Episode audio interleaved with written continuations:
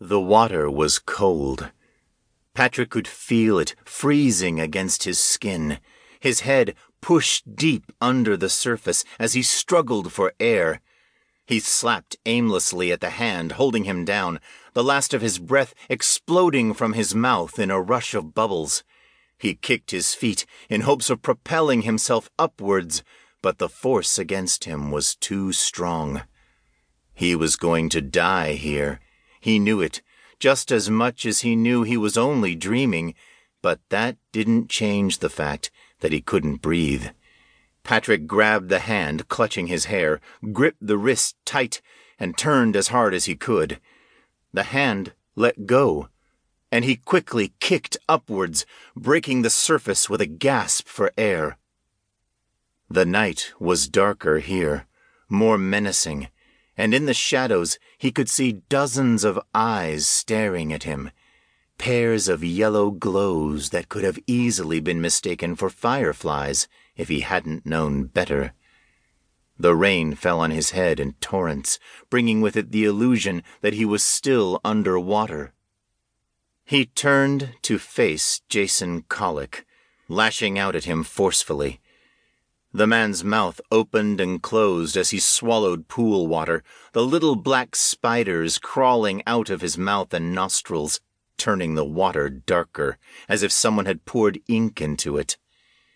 Patrick sprung on him, wrapping an arm around the man's neck and pulling him below the surface. He could feel Jason kicking, turning, and fighting to break free from the headlock, but Patrick held on tight he could feel his eyes stinging with tears, wishing he did not have to live through this every night. His endless battles with Jason an exhausting test to his nerves.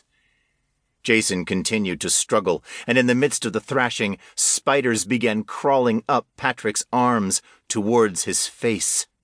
When the first of them reached his mouth, its tiny legs tickling his lips as it sought to climb in, Patrick turned away and cried out in anger.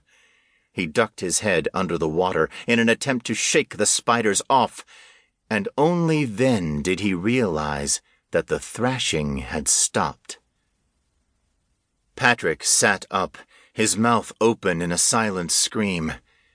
He clutched the sheets he was covered in, his muscles flexed to the point of severe pain as sweat poured down his face and body. He waited as his eyes adjusted to the dark around him. He ran a hand across his sweat streaked face and through his hair. The sheets clung to him like a second skin, dark where the sweat seeped through, and he slowly peeled them off him and tossed them aside. He reached for the glass of water he kept by his bed, found it empty, and replaced it with a frustrated sigh. I can't do this anymore. Not every night. He needed to sleep, but the nightmares would not let him. They were definitely not as frequent as before, which was something to be thankful for, but tonight had been the worst. Never had his nightmares been this vivid, this real. He could actually feel Jason's dead grip on his ankle as if the man had found some way to come back and haunt him in the real world.